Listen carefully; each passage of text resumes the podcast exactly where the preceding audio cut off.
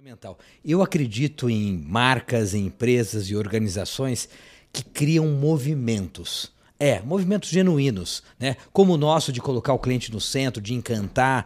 E isso é algo que a gente tem em comum com o André. O André criou um movimento, o um movimento BZ. É, brilho no zóio. É isso aí. Conta como é que surgiu esse movimento e como esse movimento, de certa forma, catapultou o André aí no mundo das palestras, no mundo, enfim, corporativo. Tá aqui, ó. Isso aqui é prova. Isso aqui, esse acrônimo aqui, ó, eu tenho BZ, né? BZ, brilho no zóio. Era o ano de 1999. Estava eu procurando emprego. Isso é, é, é verídico, é da minha vida.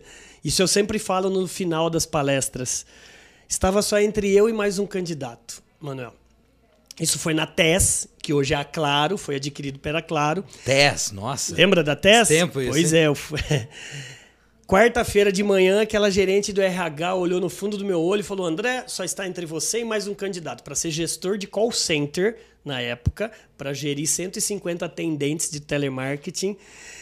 E eu falei, caraca, só eu e mais um. Só tem um detalhe: sexta-feira, depois de amanhã, Per Sandbeck, o CEO da Telia Overseas, direto de Estocolmo, da Suécia, estará aqui para fazer uma entrevista com você.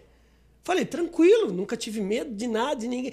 Falei, tranquilo. Ela falou, só tem um detalhe. Falei, qual? A entrevista vai ser em inglês. Falei, oi? eu não tinha inglês. Só que eu tinha aqueles milissegundos da minha vida para falar, essa vaga é minha. Eu vou fazer como eu sempre fiz. Quando a vida me colocasse obstáculo, eu tenho que me focar na solução e não no problema. Eu falei para ela, eu vou vir. Ela viu que eu titubeei, ela falou, mas você tem certeza? I am sure. Eu falei. E aí o que, que acontece? Saí de lá e comecei a pesquisar. Ai meu Deus, eu preciso decorar expressões idiomáticas, eu vou criar uma estratégia, eu vou falar com esse homem desse jeito, desse jeito, desse jeito. Estudei naquela quarta, estudei naquela quinta, nem tomei banho, nem praticamente almocei, tomei café, jantei. Cara, chegou naquela sexta de manhã. Isso é a história da minha vida, mano. Eu falo é, nas finais das minhas palestras, aquele homem entrou pela porta. Parecia uma segunda-feira, de tão grande, não acabava nunca. Aquele homem de cabelo loiro, zoião esbugalhado, igual Bart Simpson, grandão, chegou para mim e falou: Hi, Andrew. Falou: Hi, Per. Hã? Já tava criando um rapport. Aí ele falou: How are you doing? Como é que você vai? Isso eu tinha decorado. Eu falei: I am fine, and you? Aí, antes de ele chegar a continuar a linha de raciocínio, eu falei: é agora, André, é agora. Cheguei para ele e falei o seguinte: Sorry, sir, me desculpe, senhor. Can you help me? Sir, pode me ajudar? Ele, sure. Aí eu lancei, Manuel: Do you speak Portuguese? O senhor fala português? Aí antes de ele continuar, eu falei, I need to improve my English because my English is very poor. Eu preciso melhorar meu inglês porque meu inglês é muito pobre. Falei, foi tudo meu repertório. Já decorei, era isso que eu precisava falar. Só sei que aquele homem olhou para o meu currículo, tirou o óculos, olhou para mim e falou: Andrew. Eu falei: Oi. Falei: Já era, né? Aí é que veio a surpresa da vida. Sabe o que ele me falou, Manuel? Sabe o que ele falou, meus queridos ouvintes e telespectadores? Ele falou: Posso te falar uma coisa? Eu falei, sure. Ele falou, você está contratado. Não. Sabe por quê? Eu falei, não, porque você tem brilho nos olhos. Quando eu olhei para minha vida e quando eu resgatei isso dentro de mim, eu comecei a perceber que ali nascia a minha missão de levar brilho para outras pessoas, respeitando o seu jeitão.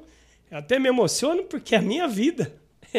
Que lindo, que lindo. Se há um legado que eu quero passar para minha filha, na Júlia, de quatro anos, e eu não sei o problema que você está passando hoje, meu amigo, minha amiga, do outro lado da telinha, é comece a tirar sarro de quem tire sarro de você. Comece a acreditar em você. Eu fui satirizado por muitos quando eu tomei essa escolha. Mas eu acreditei em mim. Podia não dar certo. Assim como o Cafu, que foi 13 vezes eliminado através das peneiras e foi campeão mundial. Cara, acredite. Angela Lee Duke Hort, PhD da Universidade de Pensilvânia, nos Estados Unidos. Ela é best-seller num livro que eu indico chamado Garra. Ela fala duas linhas de raciocínio, Manuel. Que a persistência suplanta a inteligência e o esforço supera o talento. Então, eu acho que o que está faltando para o brasileiro? Acreditar nele. Você é bom, velho. Você é bom. Se você tá aí assistindo até aqui o nosso podcast, é porque nós fisgamos seu interesse. Você é bom.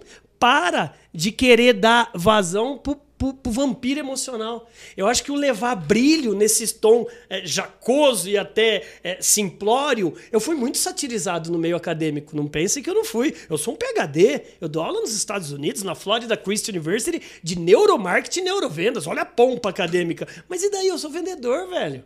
Eu falo a língua que da onde eu venho. Então eu acho que o que está faltando hoje, para muitos que a gente conhece, é cartas na mesa, meu amigo. É, é bom às vezes purpurina, é bom aquele negócio, mas quem é você? Então esse BZ, eu acho que acho que essa história da minha vida resume o que, que é o movimento Bora Brilhar. O movimento eu tenho BZ. Manja, Manuel. Uau. Não, eu, eu acredito que essa essa legitimidade, né, que você, como você conduz, o fato de não, não se envergonhar com eventuais é, é, julgamentos, né, de, de terceiros, é o sucesso, né? Eu acho que é